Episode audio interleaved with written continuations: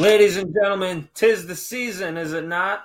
Welcome to Career Retrospective. Tonight, as you can see, we are going to be taking on WWE's resident Santa Claus, jolly old Saint Mick, Mick Foley.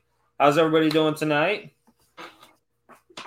We got Shadow joining us, as always. Underneath me, you can see jolly old Saint Simp, Sean. Joining us tonight for the first time. Why don't you introduce yourself, Rusty? Hi, I'm Rusty Blackwell, the Backwoods Butcher. I'm a pro wrestler that works out of Sturgeon Falls, Ontario, Canada. And I'm really happy to be here to talk about one of my wrestling idols, Mick Foley. I mean, you kind of look like Terry Funk. I'll take it. Wait, this wasn't Terry?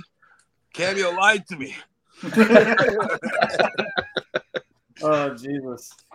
All right, so I think we might as well just dive into it. Mick Foley's a very well-known professional wrestler, and I mean, he's responsible for some of the most iconic moments in the sport's entire history, and I will definitely go over some of those as well. When he first started training, he was very, he wasn't supposed to be successful. Like, he wasn't the typical build. He wasn't, your typically marketable kind of guy. He was an everyman, which Vince McMahon later learned sells. When you can relate to your audience, it sells. So he actually debuted in 1986 under the ring name Cactus Jack. So that wasn't a product of one of the promotions that he went to. That was his own concoction. That was his own idea. In addition to wrestling for the wrestling school that he was training at, he actually made a ton of appearances as an enhancement talent for WWE in the late 80s. He stayed on the indie scene for a little while, wrestled for Continental Wrestling Association from Memphis. I think it was Memphis. And then he ended up signing with WCW at the end of the 80s, in 1989, beginning 1990. His very first WCW match was actually a tag team match against the Steiner brothers. So right away, they threw him in with the dogs. The Steiners were very they had a reputation for being very rough and stiff and painful to work with. Excuse me. And this very first match that he had, they lost, obviously. The Steiners were an established team, but Foley and his partner ended up fighting with each other. Mick Foley jumped off the ring apron and elbow dropped him 12 feet away, and apparently that was a huge – it went over so well that that's the reason why they let him stick around. Excuse me. In late 1990, Mick Foley was actually involved in a car accident that knocked two of his front teeth out, which became pretty much a signature part of his entire look, was the missing teeth in the front. That was what we knew about – is that in the ear that we knew about Mick Foley. He ended up sliding over to All Japan Pro Wrestling, but ended up leaving because they didn't like his style of wrestling. So he ended up actually coming right back to WCW. Started feuding with Sting, Vader, and pretty much all the top names in WCW at the time. But then again, at the end of 94, after winning a tag title, left again. He then joined the NWA-based Eastern Championship Wrestling, later known as Extreme Championship Wrestling. Paul Heyman was the guy who brought him in, and this is where he kind of started getting really over with the crowd for the most part. But then he started kind of souring on professional wrestling as a whole during this time. Cause a lot of the, ECW crowds, they're known for being hostile, rowdy, just barbaric fans. So when they would yell things like "you fucked up" when somebody was landed on their head because they got hurt, they botched a move or something, or there was the whole sign that someone said that said Kane Dewey on it, things like that. He ended up having some real life issues with the way that the fans were treating the wrestlers, and he actually used that to help cut increasingly intense and dark, brooding promos, including the infamous Kane Dewey promo. If you haven't watched the Kane Dewey promo, I'm sure, Rusty, I'm sure you've seen it. Shadow, Sean, I'm sure you guys have seen it. If you haven't seen it, it is one of the most dark, twisted, and kind of scary promos. Like, it was terrifying the way he talked in it. Excuse me. After leaving WCW, he ended up going to the WWF full-time because of Jim Ross. Vince wanted nothing to do with Mick Foley, but Jim Ross insisted, and said, get this man here. He is money. I promise. Vince didn't like the Cactus Jack character at all, so they came up with a new gimmick for Mick Foley to wear a mask, and his original name was supposed to be like Manny the Mutilator or something like that. Something stupid. Mick Foley actually came up with the name Mankind. They loved it. Vince ran with it. His character was this mentally deranged man who was fascinated with boiler rooms. And that's the reason the boiler room brawl matches exist, is because of Mankind. Excuse me. And despite being this dark, twisted, deranged character, his catchphrase was, have a nice day. And if that is not some psychotic-ass shit, I don't know what it is. Like, let's be real. Pretty much immediately after coming into the WWF, he began feuding with Undertaker. His feud with Undertaker was pretty much on and off the entire time he was in WWE in the late 90s. He had several iconic matches and moments. We all know the Hell in a Cell match. We all know the Buried Alive match. These two helped define the Attitude Era, honestly. Like, a lot of credit goes to Rock and Austin for their feud, and then Austin McMahon and their feud, and rightfully so. But if you were to take, like, a top three Attitude Era feuds, in my personal opinion, Undertaker and Mankind is right up there with those top three. Yes, Shadow. Just quick something. One of the characters that Mick Foley portrayed, isn't there a tie to, I believe it was Charles Manson? So that was originally the idea for Mankind. That's or no, it was Cactus Jack. That happened in WCW. Okay. They called him Cactus Jack Manson for a little while, and I knew there was something there.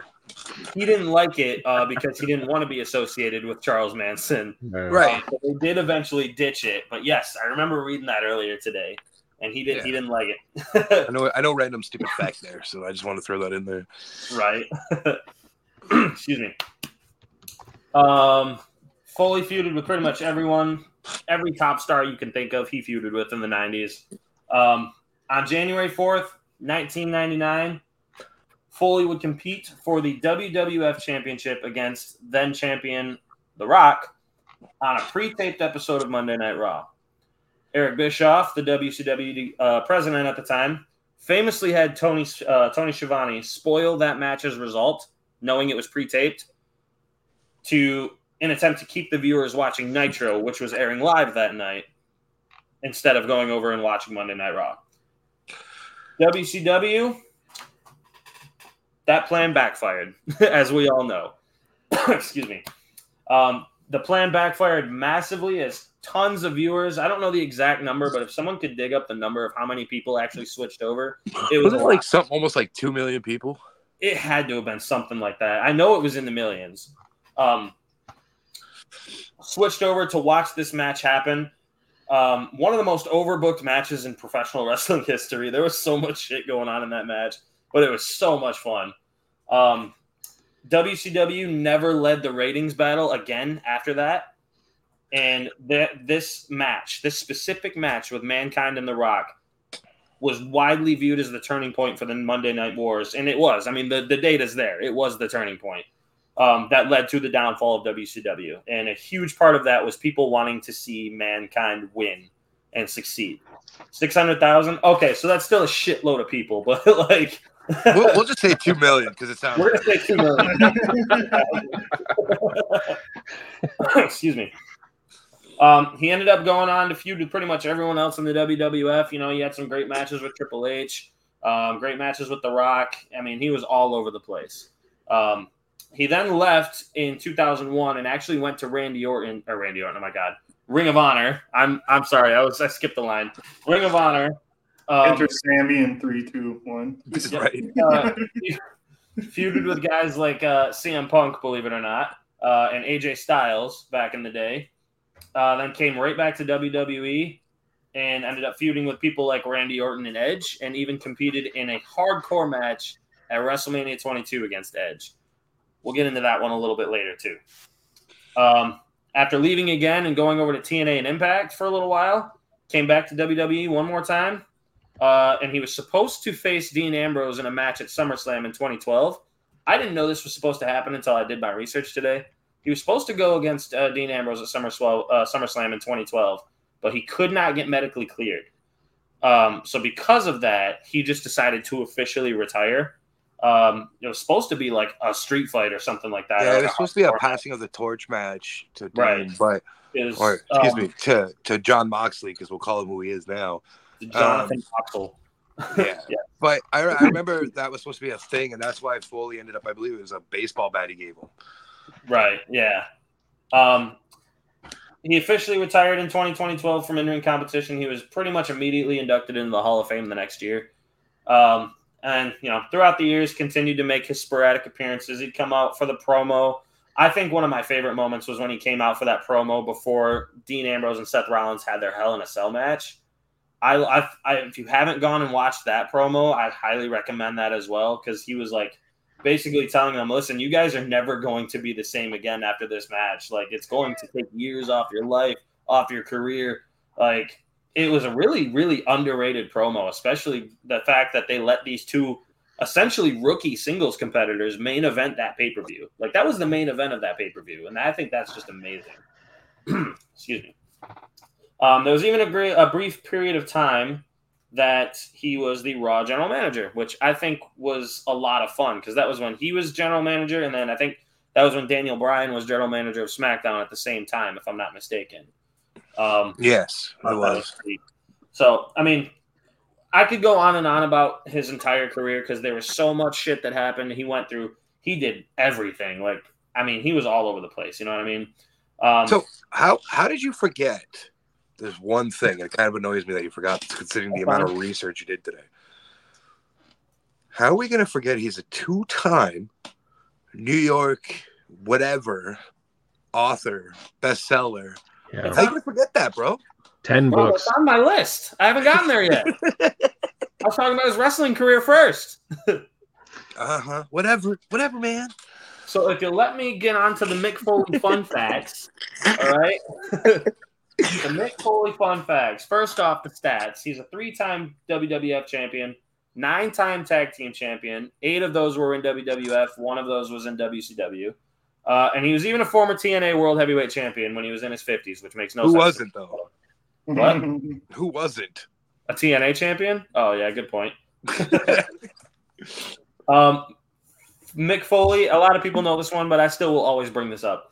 Mick Foley is the only person to enter a single Royal Rumble match 3 different times. He appeared as his Mankind character, his Cactus Jack character, and his Dude Love character, all in the same match. You should have just come out 4 times and come out as Mick. Yep. So does anyone know where the Dude Love character came from? Rusty? No? Doesn't it come from his high school days? What? It comes from his high school days, doesn't it? No, which I thought that was the case too. So there was a moment where Stone Cold Steve Austin, and Shawn Michaels won the tag team championships. And they were almost going to have to vacate them because Shawn Michaels got injured and was supposed to be taken off TV. Mick Foley, as Mankind, stepped up and tried to take Shawn Michaels' place and team with Stone Cold. Yeah. And Stone Cold was like, I don't like you. You're a freak. I don't like your character. I don't like what you're doing. It was, storyline, of course. Yeah. So he's like, okay, maybe I'm too hateful. Maybe I'm too crazy. Maybe I'm too much of a freak. So he decided to dress up in this tie-dye T-shirt with the glasses and call himself Dude Love and won Stone Cold over. And they ended up winning the tag titles back together. And I think that's just hilarious because that was almost – he was not Dude Love very much. He was only Dude Love a couple of times ever. But the moments he had with it were so iconic that it just stuck. So where does the story of – hey, Pat, you're more than welcome to join us. If you want, let me know. I'll send you a link. I thought the story came from high school because he had like a character that he portrayed in high school that way. Oh, I don't know the specifics of if that actually happened, but I would love to. If anyone knows if there's Rusty, anything... you know anything on that? I know about like 97 when with the tag team and that, and I thought it had something to do, like he's a big music fan of somebody, and it was like, yeah, you're right about like this high school, like it was like this. Who the hell was it that he was? So a big it was music inspired fan by something he did in high school. Maybe that's what it was. Is it like he's like maybe. He's like a big Tori Amos fan or something? I can't remember, but that's not really related. But. There was something about like music scene stuff that inspired this whole thing. I'm mixing up stuff, but that, yeah, that to me, I remember the audio clip of him talking about it, but that's about it. Right. We'll see if Sean, our man anything on that. We'll see if our man behind the scenes can figure something about his inspiration. Yeah, I think it was Jimmy Valiant. Yeah. Pat says it's Jimmy Valiant. Pat the wise man, Jimmy Valiant. That makes a lot of sense actually. Now that you say that. All right. Excuse me. Another fun fact, Shadow. He is an accomplished author, reaching the top of the New York Times bestseller list numerous times and has wrote over a dozen books. A lot of them are memoirs that are just him going off on anecdotes from his professional wrestling career. The coolest cat in sports entertainment, Dude Love boogied into WWE in summer 1997. The Dudester was originally a character Foley played in an infamous home movie where he dove off his roof. As Dude Love, Mick Foley finally got to be the ladies' man he dreamed of becoming. That's hilarious. I love that. Yeah, maybe that's what it was. It was a play on that ladies' man gimmick that he did back in high school or college, whatever it was. That's amazing. Wow. Another fun fact, which is why jolly old Saint Simp is dressed up like Santa Claus tonight. Mick Foley is a huge lover of Christmas, so much so that he has a house in his home, or a room in his home, Jesus Christ, dedicated to Christmas, and it's literally decorated for Christmas year round. He even attempts to wear Christmas-themed socks every single day of his life. I'm pretty sure he keeps up with that because every time I see him anywhere, when I saw him at the convention earlier this year, he was wearing Santa Claus socks that had like little beards on them. They were cool as hell. Excuse me. Another thing that I actually kind of got to because he did a little bit of stand-up when we were at that convention. He had a very successful stand-up comedy career, which he'll occasionally still do every now and again. And a lot of it, he uses wrestling anecdotes from his career as source material. The whole room year-round day. Dude, yeah, I know. the whole year, the dude is... I wonder if he's ever been to Bronner's in Michigan. I don't know if any of you guys know what Bronner's is. It sounds like a gentleman's club. Yeah. So, Bronner's is a Christmas-themed store that is open 365 days a year. And it's huge. It's massive. Is that where that train goes through? What? Is that where that train goes through? The Polar Express? Oh, the Polar Express goes through my town, actually. It's, well, hello! I am so sorry I am late. I passed out. I'm sorry. I just want to say that, Mick Foley's my favorite little helper, by the way, too. So, thank you for taking the load off all year long, Mick Foley. Ho, ho, ho. Oh my god! Slappy Sean. Okay. I'll throw. I don't remember the names of the books, but I mean, just going into some of the books, like Mick has authored like multiple children's books, multiple novels. Like they're not there. So there's like the New York bestseller, wrestling kind of tell-all, it's not all memoirs and stuff. They're not, but they're not. He's very a lot of variety to it. And I love that. All right. Now that Sammy's here, our viewership's probably going to go up. Thank you. Oh, my God. I know Sean's scaring people away, so we had to fix it. Santa Claus wears the stupidest headphones I've ever seen in my life. They're my PlayStation headphones, all right? Don't you have elves to do these things? Tell me Santa Claus can't afford turtle beaches. Get out of here. Anyways, this is where, Sammy, you're just in time. This is kind of the part where we're going to get right into the roundtable discussion. This is where we'll get all into our own personal opinions on Mick Foley, jolly old Saint Mick, and just kind of debate a little bit. So we'll see. We'll start off with good old Santa Claus over there. Santa, why don't you take Mick Foley's in-ring work and give me a rating on a scale of 1 to 10? Oh, Saint Mick. I love watching him from the North Pole when I'm off for the season, you know? I love going back watching old Mick Foley tapes, and I think his in-ring work is a great solid 8 out of 10. Maybe it's a little bit more tuning, but a great out of 10 for the good boy. Oh, my God. I can't.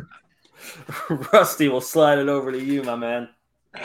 I'm going to go like 10, but I'm biased. I mean, he's a larger, heavier set guy, and he can still do a lot of the chain wrestling and grappling. He still moves fast.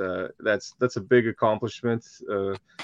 He moves a hell of a lot faster than I can. So I'll say that, that's my opinion. Yeah. He does for his size, for his body type, I think top of the line. Absolutely. Shadow, how about you? Good to know I'm going to be the asshole here, but I'm giving him a 6. Okay. I mean, you usually are, so it's okay. But to Rusty's point, yes, he's a bigger guy like us and can go and can do these things well. But for me, the athleticism, while he can do certain things, is just not there. So I feel like it's a 6 for me. And that's just being generous because of what he has done to put over other wrestlers in that process. So, yeah. Okay. Sammy, what about you? What are we talking about? In-ring ability, yes. I'm going to say, I was thinking like a 7 or 8. He's not the greatest, technical wrestler, but he's one of the great brawler wrestlers, if you know what I mean. He's good at brawling, I like that. So I would say for just brawling, I would give him a 9, absolutely. But just regular in-ring work, I'd give it a 7-8. Okay. So for me, I put it at an 8 as well. Foley, he's not known again. No one's going to confuse him for one of the Hart members or someone like that, or Eddie Guerrero. Mick Foley, when he was in the ring, you know what you were going to get. You were going to get a fiery fight, regardless of whatever the match was. He's going to bring that fire. Every single time he brought that fire. And he could get, whether or not a 5-star match is, happening with Mick Foley, some of them were legitimate 5-star matches, absolutely. But it's not what you expected out of Mick Foley, but you expected Mick Foley to bring the best out of the person he was working with. And for that, he did that every time there was a big stage. He helped make The Undertaker's career. I firmly believe that Undertaker would be nowhere near as successful as he was without Mick Foley. Triple H, I believe Triple H's feud with Mick Foley in the late 90s helped cement Triple H as a main event star. And then he solidified Edge as a complete package. Edge as a main event act. So, think about Stone Cold and The Rock. Those are two guys who were going to be solidified as main event acts anyways. Undertaker, his career was not going well in the mid-90s. It was going okay, but it wasn't where it was when he first won the WWF title from Hulk Hogan. He had taken a big downward turn, and he was getting kind of boring. People were kind of bored with him. And then Mick Foley comes along as this deranged psychopath, and I don't know. Mick Foley just brought the best out of everyone he worked with. I would credit him with helping solidify Randy Orton as well, because their feud was criminally underrated. 2004. Mm-hmm. Mm-hmm. What was that? The Royal Rumble, and he came running in and eliminated himself and Randy Orton at the same time. That was awesome. Yeah. No, they had a really good match together too. Excuse me. So this is where I think we're all going to be pretty close to unanimous on our decisions. I'm going to say his promo work. Santa Claus. There's my favorite wheezy blonde. What's up, Max?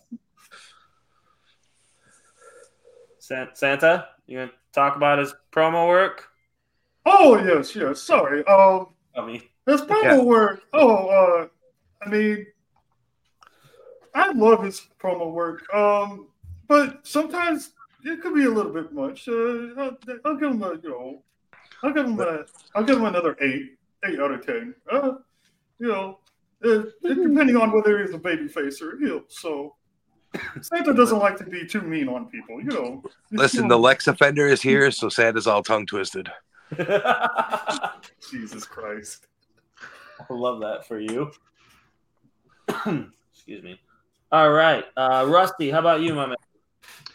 I've always thought Mick's promo work was top notch. I'll say 9 because I want to try to be harder on myself, but I think that when Dude Love and Mankind were on the screen in 97, introducing Cactus Jack into WWE for the first time, even though that seems a little strange looking back at it now, because it's like, obviously, like I was, I was like 18 or something at the time. I think about it being like, I thought of how, like, if I was a little kid at the time, I would question whether they were different people. And I remember thinking, I wonder if people actually wonder if these are actually, if Dude Love is not Cactus Jack, like those are different people because they're on the screen at the same time. And I know that sounds kind of silly now, but thinking about that then, going like, I bet you there's kids in the audience that think that these are 3 different people. And I liked that because it was like, they did the promo so well. And then when he came out, it was like, Dude Love can't do like a street fight because he's like, I can't do that. That's not my scene. But I know somebody that can, And I was like, I don't know. I thought it was great. So we'll say 9 out of 10. Yeah. Hell yeah. Absolutely. Shadow, what do you think? For me, it's an 8 because I believe, like, to everybody's point so far, he could tell a story. Like, he might have taken a while to get there, but he took you on that roller coaster to believe what you were hearing and seeing. So for me, it's an 8. I think that's a pretty solid number for him. I mean, you take away, he did have some rough promos, and I contribute that to the many headshots that he's taken. So yeah, I think 8's fair. Absolutely. Sammy, how about you? I think he's good. Like Paul Heyman. Like Paul Heyman is a great storyteller, and so is Mick Foley. I'm going to give him a 9. He's really gifted and he's compelling in the ring with his stories. I think he's a better storyteller and on the mic than he is, I want to say, not wrestler, but like he can talk like Paul Heyman, And he's still a great wrestler, don't get me wrong, but I feel like he's way better at his mic work. So I give him a 9. Right. Absolutely. I gave him a 9 simply because when he talked, people listened, and he kind of just commanded the attention. He's the kind of guy who could command attention away from the Undertaker when they're standing in the same ring. He could command the attention away from pretty much anybody if he wanted to. He could tell you an incredible story. One promo that I highly recommend, I think it was 2006. He was sitting in a chair in the ring, and he had blood on his head and stuff. And he started talking about how ECW sucked, and he was talking about the steaming cesspool that is the Hammerstein Ballroom. If you ever get a chance to watch that promo, that's an excellent promo. Another one that I really liked from him, if I can just find it really quick. The This Is Your Life, obviously. That's the highest rated segment in Monday Night Raw history. Mick Foley led that entire segment. That was all him. The Rock was a side player in that category, that segment. And that's just but it was the promo that he was talking about his upcoming match with The Undertaker. He was warning women and children to not watch it. It was going to be just an absolute torture fest, and disgusting things were going to happen. He said something about, do you know what it's like to sit on an airplane for 14 hours with the smell of charred flesh in your nose? Like, that's fucked up. He could say some fucked up stuff and get away with it. And he could be absolutely chilling and spine tingling, or he can make you laugh your ass off, like with the This Is Your Life segment. And for that, I give him a 9. All right. Santa Claus, how about his babyface work? His babyface work was always my favorite. You know, he was a great babyface. I had to give him a jolly old St. Nick 10 out of 10. God. I'm gonna stuff this is going to be a long coal. Podcast. Yeah, I'm going to stuff some coal right up here. Rusty. Right up your Rusty. I like it. Right up your Rusty Blackwell. So the fun for me, even when I always felt that Mick, whether he was playing face or heel, that he knew what he was doing and where he was coming from. So it was always like justified. Like the idea of like, when you're playing a really good villain well, the person doesn't think they're doing anything wrong. They know why they're doing what they're doing. It just comes across as villainous, right? Because the motivations are clear. So it's similar to like, in a way, I feel weird saying this, but it's like, it's similar to like when I first started wrestling, I was planning on doing a lot more heel work, and everyone that knew me was like, no one's going to believe you're a threatening person. You're too nice. Right. And to me, it's like, I feel like Mick's face work is more to his natural character and to his personality as a human being, which is probably why it comes across as more genuine. I don't think that he's actually a malicious person, even though he hurts people very hard or hits people very hard in the ring. It's still like, I don't think he wants to inflict pain on people. I think he's just trying to have a good show and have a good time. So anyway, I'll say 9. We'll keep it fair. I won't go 10. Too biased. I won't go too biased. I'm trying so hard. Shadow, what about you, my man? We're doing the baby face, right? Yeah. I'm more up for the next part, but for this, I think it's great because, as Rusty said, he's genuine. That's kind of who he is. He plays a lot of himself into his babyface work. So I'll give it a 9.8. It's not a perfect 10. Okay. Sammy, how about you? I'm the same way with Shadow. I think like babyface or heel, they're both amazing. He did great with both of them. So, like, I'm doing the same thing with face. I'm doing the same grade with heel. I'm going to give him a 9 because he was great no matter what he was. We're just skipping heel for Sammy, I guess. All right. Well, I'm sorry. And I apologize for me eating. I literally just woke up and I was starving. So, I didn't want to be, I was already late. So I didn't want to like be longer than I had to be. And I apologize. No, you're right. But yeah. But no, I just have to say that because he is a great both ways. And not a lot of people are like that. So I appreciate that. But he does that. He was like that. Mikey P says an 8. Okay. So I am going to go ahead and I'm going to side with Santa Simp over here and say it's a perfect 10. And I'm going to tell you why. Mick Foley did what Daniel Bryan did before Daniel Bryan did it. People were chanting for Mick Foley in matches that he was not a part of. People were wanting Mick Foley to be pushed to the top, even though he wasn't your stereotypical big, buff, rock-looking dude. Even though he went off the top, he got pushed to the top. Yes. He was relatable. He was the everyman. He was what Daniel Bryan's Yes Movement was in the late 90s. And if you don't believe me, just go watch the match where he won the WWF title in the Monday Night Wars ratings turn of all time, you know, the big ratings turn that happened. Just go watch that match and watch that crowd and tell me it wasn't one of the most electric crowds you've ever seen in your entire life. That dude was the ultimate babyface, and I will gladly give him a 10. I feel so strange having the lowest score now. That's what's great about this. It's all opinion based, and you're allowed to have. Oh yeah, opinion. It's not too late to change it to a 10, Rusty. You can still change it. I'm gonna change. When we did Randy, I was biased the whole time. Okay, I had it. We already did that one, and you were biased the whole time. That's what I'm saying. I was biased the whole time when we did Randy. Yeah, no, I'll leave it for the sake of letting us keep going with the conversation. So how about his heel work, Santa? Oh boy, that was tough for me watching old good boy Mick. Sometimes I had to remember that, you know, it wasn't real, and not check him off on the naughty list. So I have to give this heel work. I loved it. It was believable. Scared me a couple times. Thought he almost died a few times. So I have to give him another 10.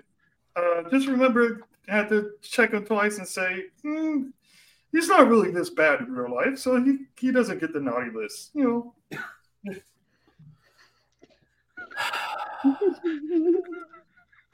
Rusty. This is great. I love this song.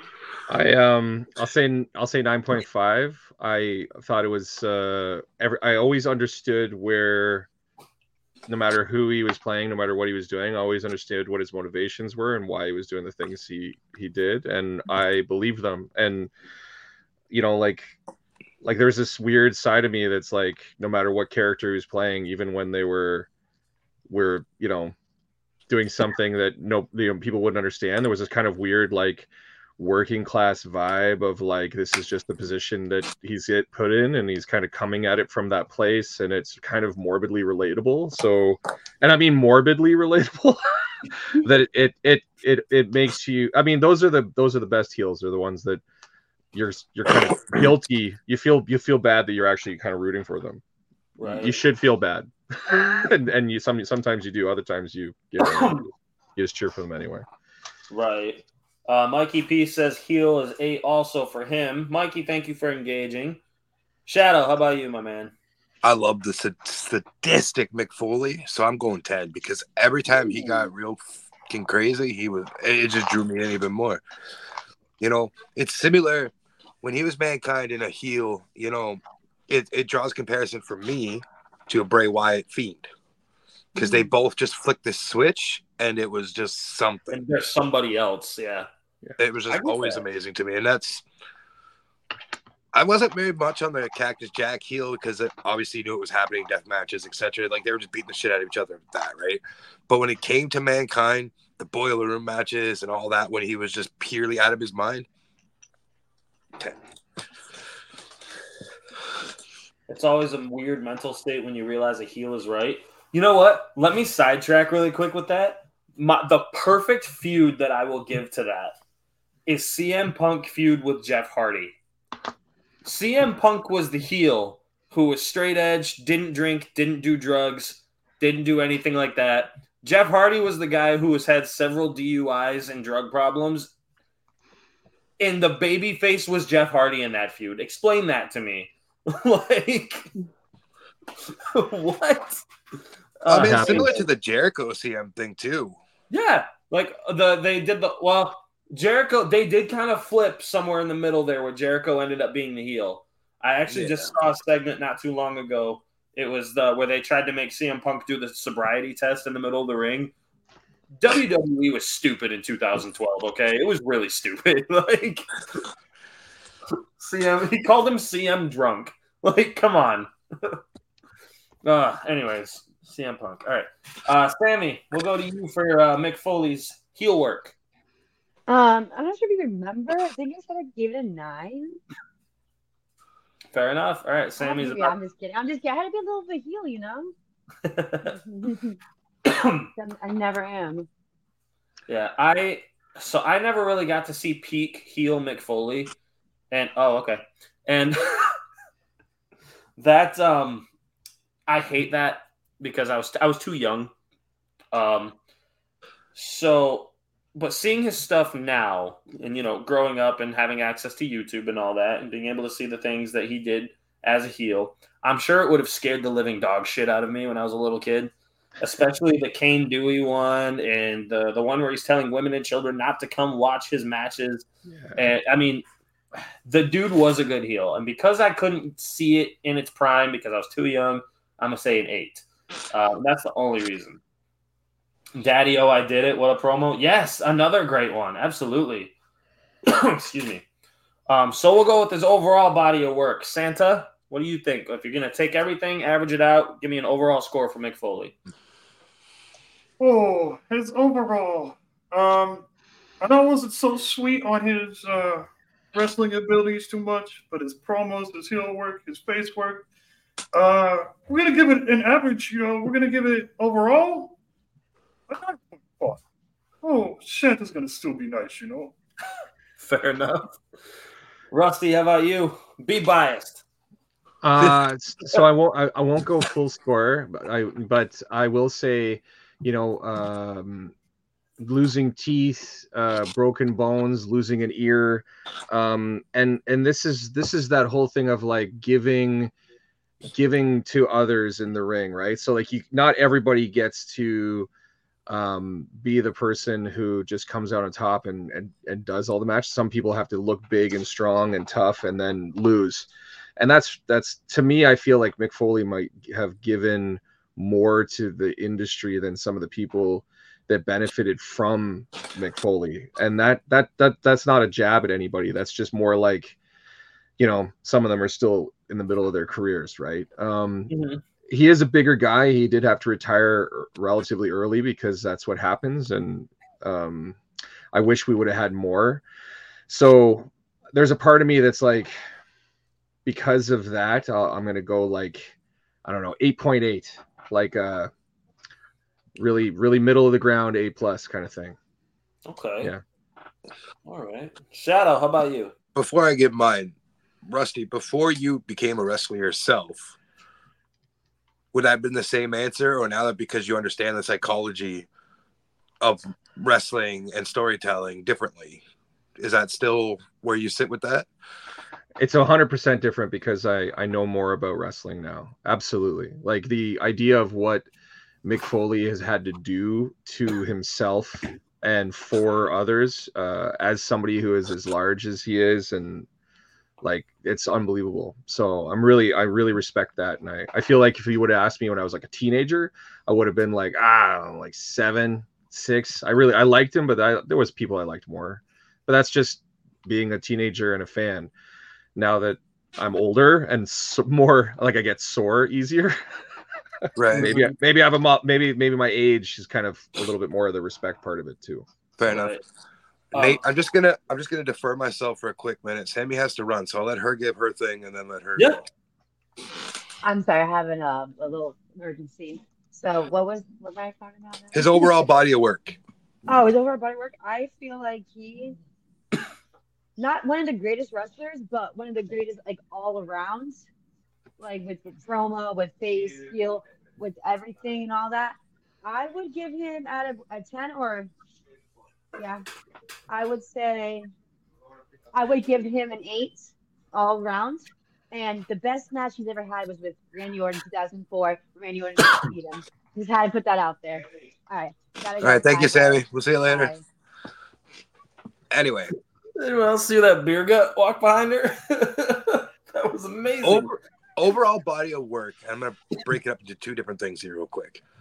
As a wrestler, I give it a 6. Because he had to do a lot of stupid shit to get himself over and put others over. Hmm? And I don't think that was fair to his mental state or his body. Because it probably did put him in a really dark place. Entertainment, it's a 10. Because no matter what he did, he killed the fucking shit out of it. Dude was a born entertainer. 100%. If he wasn't a wrestler, 100% an actor or comedian, he would have nailed it. Well, if you listen to my fun facts, he is a comedian. Well, you know what I mean, like a full-time, full-blown. I know what you mean. Full-blown Matt Rife over here. Just kidding. That being said, I'm going to average it to about an 8.8, like Rusty. I feel like that's a good. I said 8. I was going to go 8.9, but I didn't want to have the lowest number again, so I evened it out. Thanks. I'll. Mikey P says overall 9.5, and Pat says an overall 8. Real quick before I give mine, Rusty, I do have one question for you, and it's something that I've kind of been pondering in my head since I started training to wrestle. Every single time I get in the ring, the very first back bump I take, every single time, hurts like a motherfucker. And then after that, I don't feel any of them. Like, is that just me, or is that how it is for you? It's just you. It's just you. Well, I feel them, but they don't. I'm worried about you hitting your head, and I worry that you need to take care of your neck, your back more. No, your chin. No, I could take a, when I get in there and I get smashed onto my back, it feels the exact same every time. But I also, like, I don't know what to say. There's a conversation that's strange about, like, when you've had a lot of really intense injuries, how like your pain threshold changes. So like I've right. broken my neck playing football. I've broken all my limbs. I've broken all my ribs.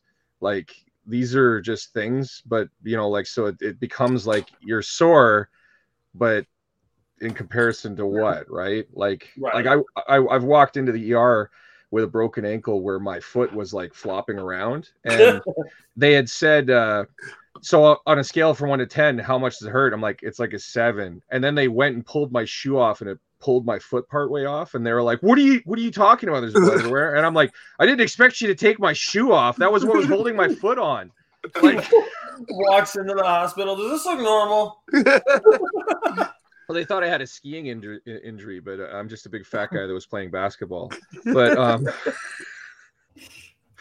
anyway, sorry. But yeah, so to answer your question, it feels the same. But I do actually, when you say that, when it hurts a lot at the beginning, it makes me worried that you're hurting your neck, and that you're saying it doesn't hurt afterwards because you have a head injury and you're just concussed. No. So my coach tells me that he had the same thing when he was my age, is that when he would take the first one, he would over-anticipate it. Oh. And he would hit a little too hard, and he thinks that that's what I do also.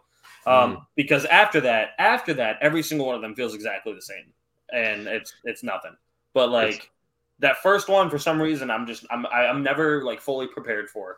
And so, you know, I'm only a year into it, so you know. Well, I will say, and this is more of a big heavy guy thing, is that when I don't get it to bump for a while, I start getting tense and achy, and I actually look forward to going and getting in the ring because I feel like it loosens my back up and I walk better afterwards, which is strange. It's like going to the chiropractor is going and doing it's just chiropractors training. For wrestlers. I guess. I actually 100% feel that as well. Like. Yeah. I feel better when I've been in the ring. 100%. So like if I haven't been to practice or anything like that, I feel like, I feel stiff. Yeah. I feel like I need to get in the ring. I need to at least run the ropes or something. Like get me loosened up. Sore as hell, got bruises all over, but I feel like $1,000,000. Yeah. Mm-hmm. Oh yeah. So the very first match that I ran, we did a 4-on-4 tag team match. And it was street fight, so it was everyone was fighting and going crazy, and it was a good way to mask, you know, people's first. So because 3 of us, that was our first match, and the 4 guys we were against have been doing this for years, so they led, they took control. The guy that I pretty much was paired with the entire match is built exactly like Mick Foley, like if he grew his beard out, you would think he was Mick Foley. His name is Nick. He's in his late 40s, so he's up there.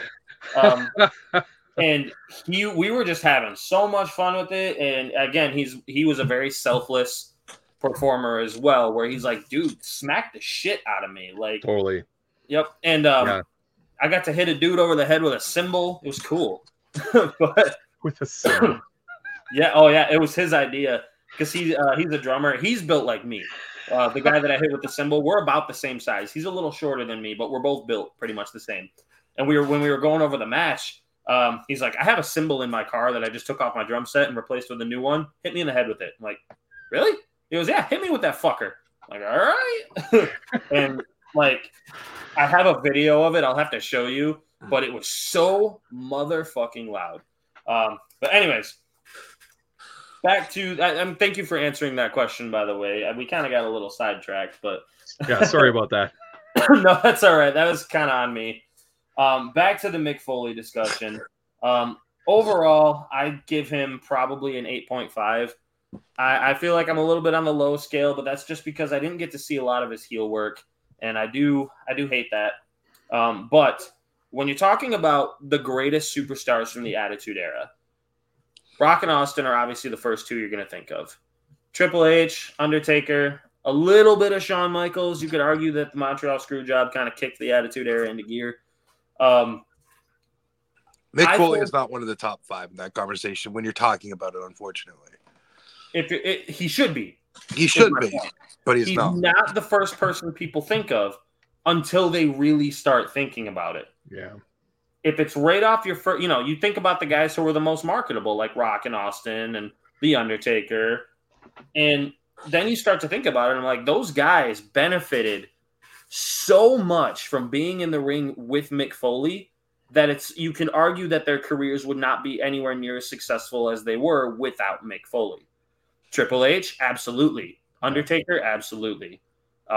Even The Rock benefited from Mick Foley. That whole tag team they had, the This Is Your Life segment, definitely, and the match that they had on Monday Night Raw. Like, the empty arena match. What's that? The empty arena match. That's really underrated. The empty arena match was Halftime Heat during the Super Bowl, wasn't it? Super underrated match. Oh, yeah. I watched that match the first week that I had the WWE Network, because it was one of the, they didn't have all the pay-per-views on there, but they had that match. I watched it. It was a lot of fun. I love that match. Excuse me. All right. So, Santa, what would you say is your favorite moment or promo from Mick Foley's career? My favorite moments, oh boy, I have to go with the This Is Your Life segment. The moment he won his first world title. And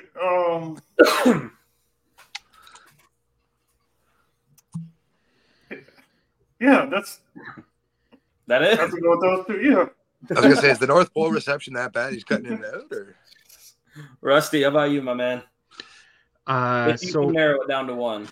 Sure. I thought about this a lot coming into this, because I tried to think about like not saying some of the matches that maybe other people that are wrestling experts would say, and I really decided it was going to be the Rumble in '98, and the fact that was like this high point where because he's bringing all three characters into the Rumble, even though it's not necessarily like the Rumble was all centered around Mick at all, but because he had taken all this time to do this character work and build up these various identities alongside each other and do this, that to me, having them all actually go into the Rumble one at a time was kind of like this high point of that work. It's sort of like the end of watching it all develop and play out.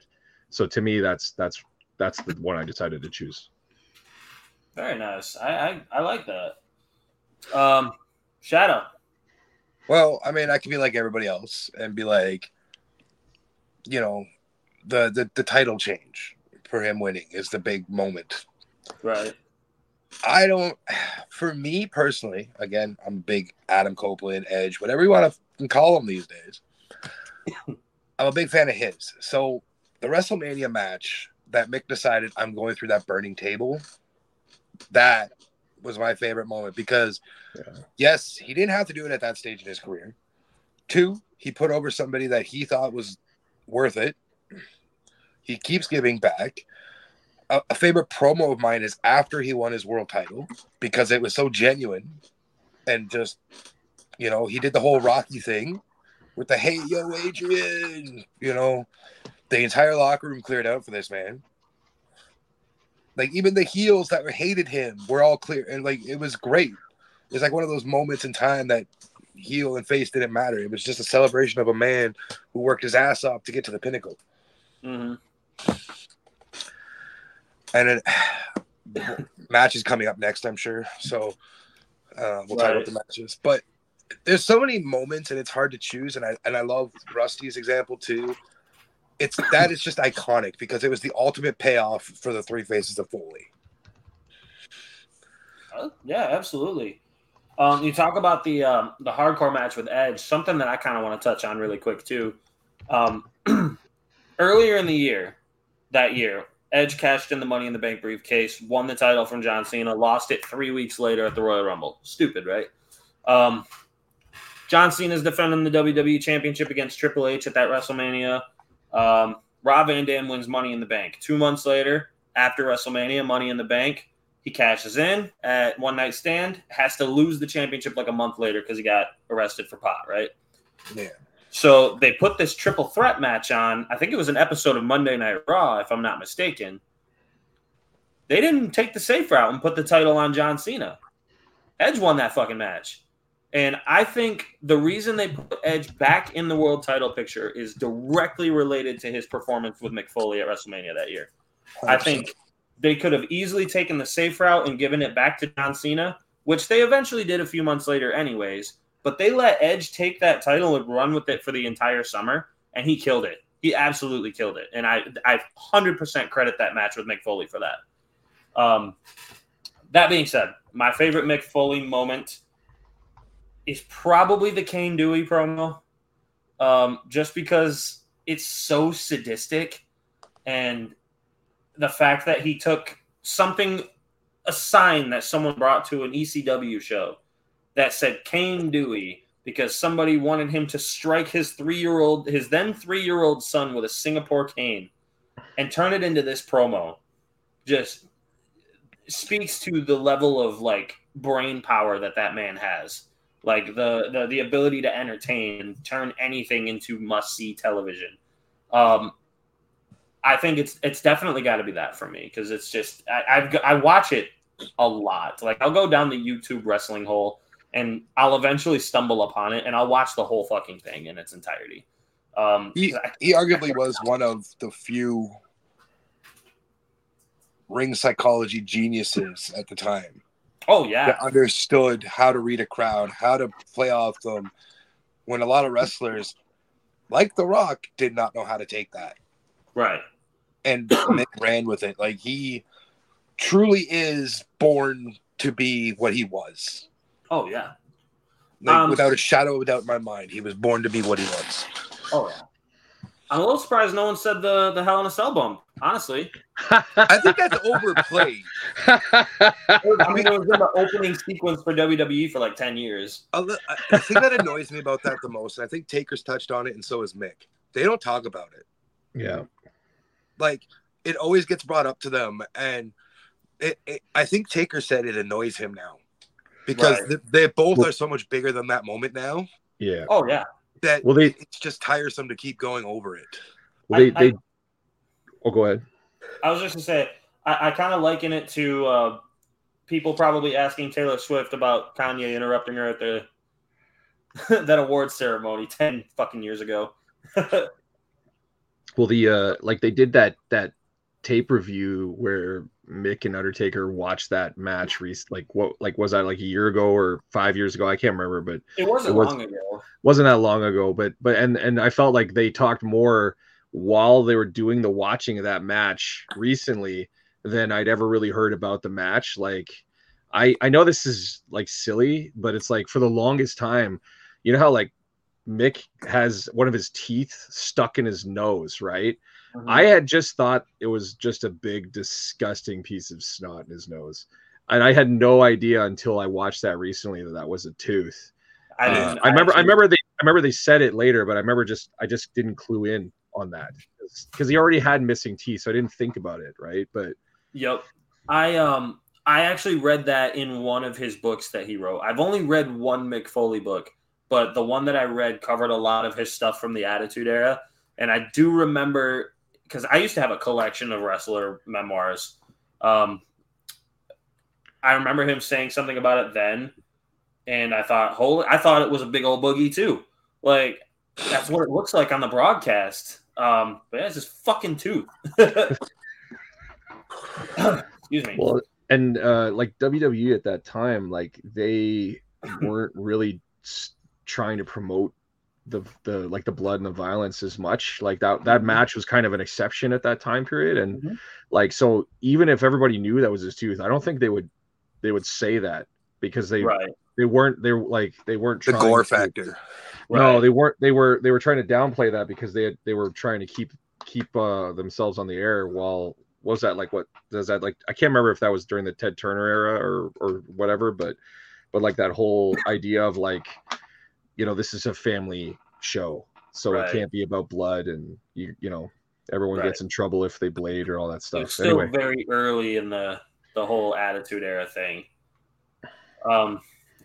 I think that a lot of people also forget about that second bump he took in that match when he went through the top of the fucking cell. That one doesn't get talked about enough. That one probably hurt more. Like, he went through the ring. But Taker's also gone on record saying that pissed him off that Mick kept getting up. Oh, yeah. He just wanted him to stay down. Like, he just wanted that match to end, and Mick was just getting up and getting up and getting up and getting up. Oh, yeah. I think I don't mean to cut out. I think at one point Taker even said he was legitimately going to strike him to knock him out because he was getting annoyed. He probably was. He was probably unconscious for most of that match, honestly. Anyways, speaking of matches, Santa Claus, welcome back. What is your favorite Mick Foley match? Yeah, I'm gonna have to go with the Royal Rumble with The Rock. I really like that one. The Royal Rumble with The Rock? Yes. Was that the I Quit match? Yeah, yes. That's right. That was a good match. That was violent. Rusty, how about you? I'm gonna go and say I can't remember exactly when. It was like in '93 with Vader. And I remember there was that terrible power bomb where Cactus Jack got like a power bomb on like a concrete floor. And I remember when that happened, I just thought he was dead. Like, I just thought that would kill somebody. Oh, yeah. And Vader was like, would always hit people so hard. And Vader was he was fresh out of New Japan, and he was trained in strong style. He was 400 pounds. But sorry, continue. Yeah, no. And this is the thing. Like, I know that Mick is also like known for, being like stiff and working fast and hard, and that, when you're comfortable with people, it's actually you prefer, like most people, a lot of people prefer that because it's sort of like lets you know they're there. Like, there's nothing worse than watching someone punch the air and what, like not hit you. Like, that's not what we're here to be doing anyway. Right. So, yeah. Malik says Mick Foley versus Triple H at the Royal Rumble in 2000. Also an excellent match. Absolutely. That was his career ending match, wasn't it? Where he went and got fired. At the time, yeah. Shadow, what about you? Your favorite Mick Foley match? I have a couple. Yeah. Any match with him and Funk. Just doesn't matter. I could watch them go hours. That's fair. Honorable mention here for number 2 is Edge and him at Mania. Again, Edge and his random Edge. My number 1 match is Taker and him in a backstage boiler brawl. It took like 3 days to tape. And I only know this because if you watch it, Taker has a cut on his arm, and then one segment down the hallway, he doesn't, and it's after it happened. That's funny. But that is still one of my favorite matches just because you find the little ambiances that they filmed over a couple days. Mm-hmm. Oh, so. Cinematic matches, man. My favorite match, and I'm honestly surprised no one else said it, is the hardcore match between him and Edge. I just did. What's that? I just did. It was my honorable mention. Oh, honorable mention. As your favorite match, Edge Foley. I think that was one of the times where, like, throughout the most of 2006 and all of 2005, when Edge was feuding with Matt Hardy and John Cena, I hated his guts. Absolutely hated him. I was still a kid, so like. But like, Edge was just that one heel that I could not like at all because he was so slimy and the ultimate opportunist and all that. But that match that he had with Foley made me like respect him as a performer. You know what I mean? Like, the fact that the next night on Raw, Edge was getting cheered by the crowd. Like, and he was still this nasty ass heel. So, and to boot, Mick Foley in his 40s at the time, late 40s, to go through a flaming table, also Putting a barbed wire wrapped sock in Lita's mouth was fucking amazing. But yeah, that match is just iconic. Everything about it. Easily the best match on that WrestleMania card. And that there was some good matches on that card. Yeah. Are there any kind of like dream matches that you would have liked to see Mick Foley in? Santa?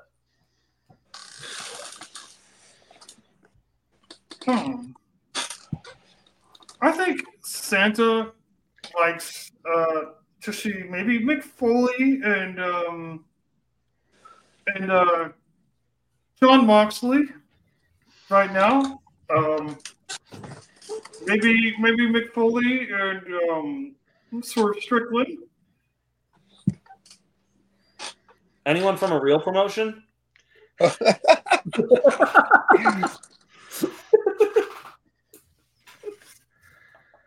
I mean, continue.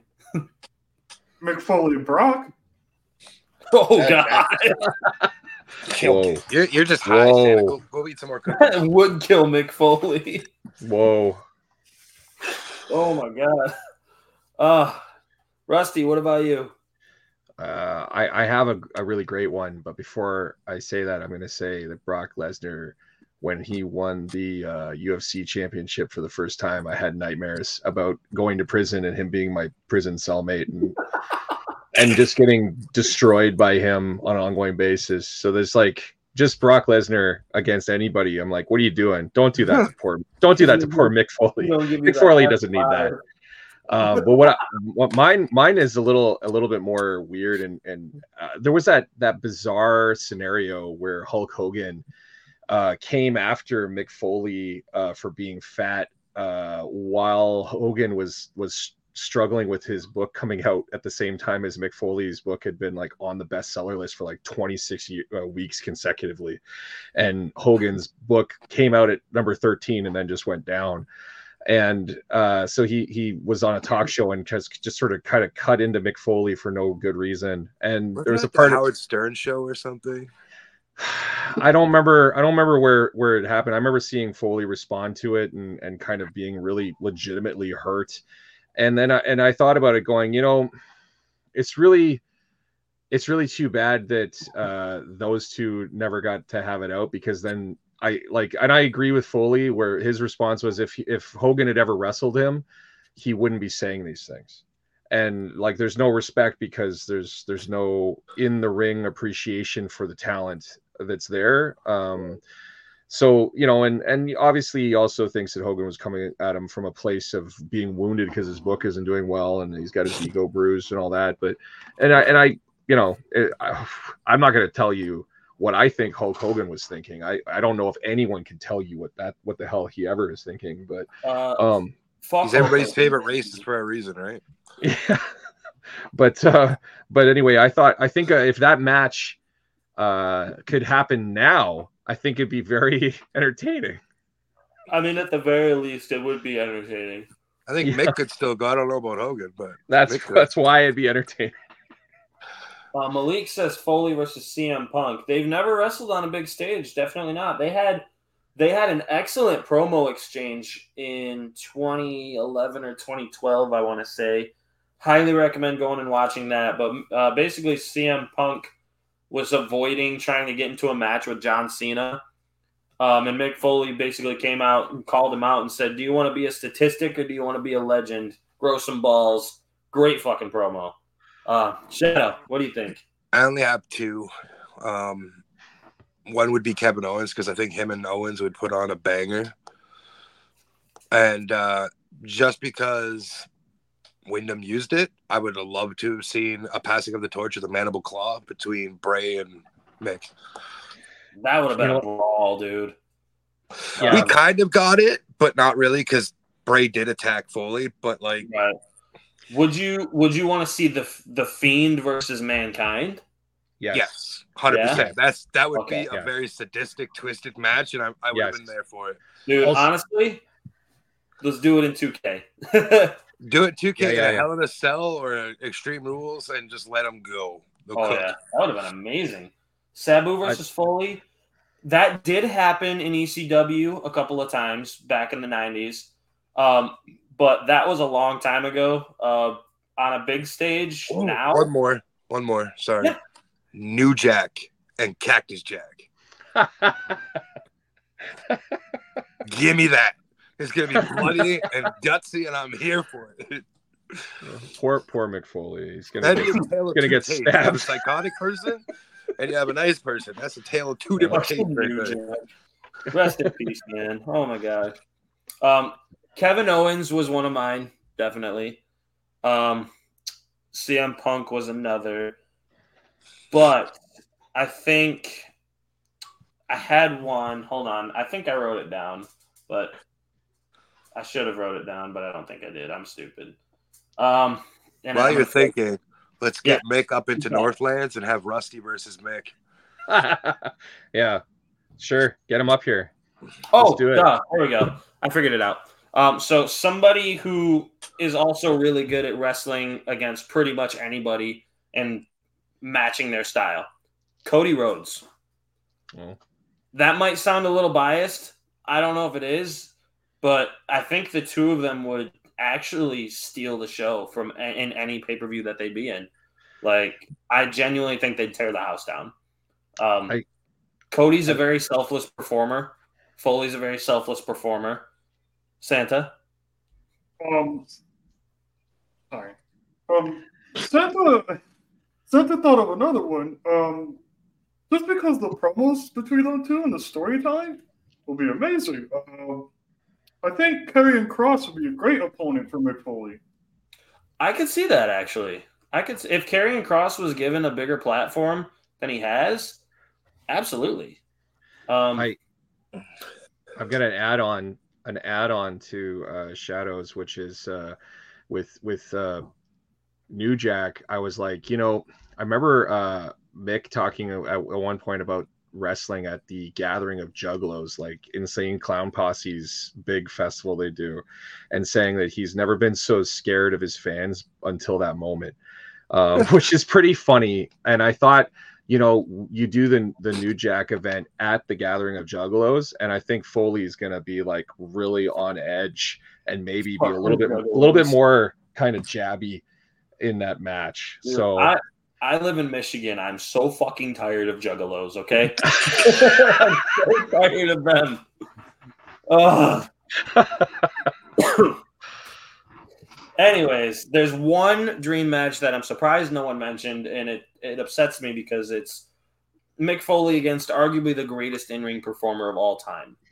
That is, of course, the Nigerian Giant. Oh, fuck off. He is most definitely. Actually, if Omos had some more training, they could probably put on a pretty good show. But have we even seen Omos since WrestleMania? No. It's great. No, that way. Oh, no. He was in a battle royal at SummerSlam. That was it. Cool. Missed it. My bad. Slim Jim battle royal, brother. All right. So the easiest question that I think we got to answer is does he deserve his spot in the Hall of Fame? I think that's an easy yes. There's 100%. People who got in with way less. Donald Trump. I think he was one of the biggest reasons why WWE was able to win the Monday Night Wars. He will not get that credit as much as he should. I think he does. He's legitimately one of the greatest superstars of all time, and he doesn't get talked about enough.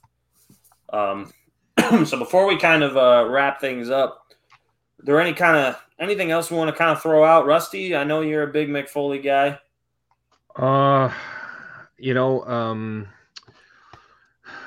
There's something, and this is a bigger conversation. You could probably do a whole podcast, just or video cast or pod or whatever you youngsters are calling it these days.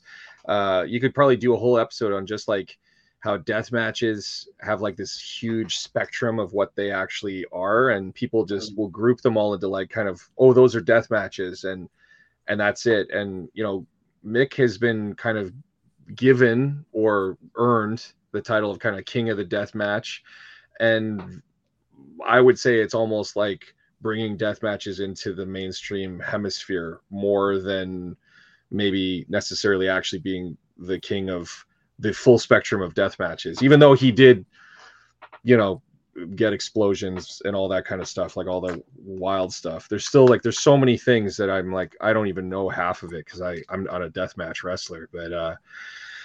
But to me, I think that like exploring specifically how Mick was even able to bring, like, you know, like that we talked about that Undertaker match, and how like that was almost like bringing death matches into WWE, and how that kind of happened. That's such a mainstream thing. It's so bizarre, but to me, like that's a big deal, like that, you know. So to try to throw that credit to him in that way, even though obviously there's other people that have also done the hard work of that, I think it's important to bring it up. Yeah, absolutely. I 100% agree with that. Santa Sean, I saw you had your hand up. You know, as Santa Claus, I know who to call if I want to take a vacation one Christmas year. Mick Foley as a Santa Claus, we didn't get touch on, but him is a 10 out of 10. And Mick Foley, call me up sometime. Let's have some eggnog sometime. Fucking Christ. I'll call Mrs. Claus and let her know that I'm coming down for a vacation.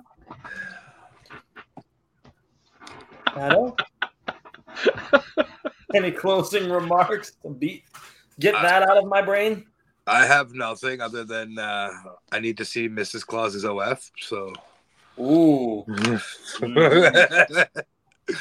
it's actually OE, only elves. Yeah, all right. You can see that with milk and cookies, you know. Ooh. All right.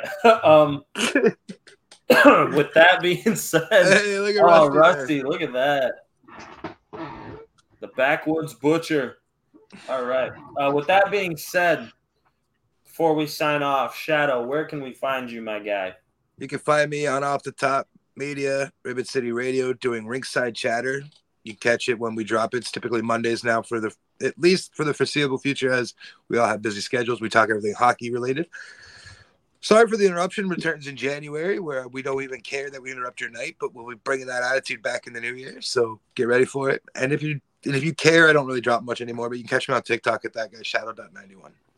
All right. Santa Claus, where can we find you besides the North Pole sticking it with your candy cane to Mrs. Claus? Oh, you can find me on Christmas in your mom's house unloading a sack. Okay. And again, I want to give a big special thanks to our very first time guest here, Rusty Blackwell. Rusty, where can we find you at, my guy? You can check me out at rustyblackwell.com. You can, I've got a couple shows. Yeah. Oh, you know, that's where it's at. Got to keep busy. Got to represent. So I'm going to be touring with the Canadian Wrestling Elite in Sudbury and Chigang First Nation out on Manitoulin Island in January, as well as a big show with Northland Wrestling on January 20th. Oh no! Oh boy! Don't tell Dan. Don't tell Dan. On January 20th, I'll be at a big show in North Bay, Ontario. So check out Northland Wrestling on Facebook. Check out Canadian Wrestling Elites, and look for more in 2024. Oh my! And we're getting it. But before Nate closes, you guys, if you have a chance, well, any of these guys are touring from Northland, make sure you hit up their shows. I love them all. They're great. They've been on the network. They're great guests. I appreciate talking to all of them. Just check them out and give them support. Show them that you're paying attention and give them some love. All right. And before we sign off real quick, you can find me on TikTok. Nate McNamara, WB. That's pretty much all I do right now is just this and occasionally TikTok. I don't even go live on TikTok anymore, but I'll start popping in every now and again. If Shadow's not being a racist. I'll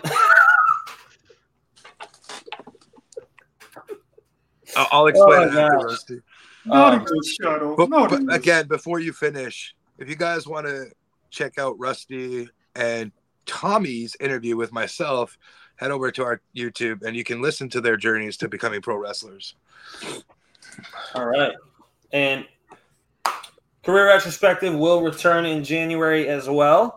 We're going to take a holiday break, so we'll probably take a good 3 weeks off or so. We'll see you guys back in January. Hope everyone has a great, great holiday, a Merry Christmas. And before we sign off, Santa Claus, I need you to give me a nice ho, ho, ho. Ho, ho, ho, ho, ho, ho. That was terrible. All right. Have a good night, everybody. Thank you.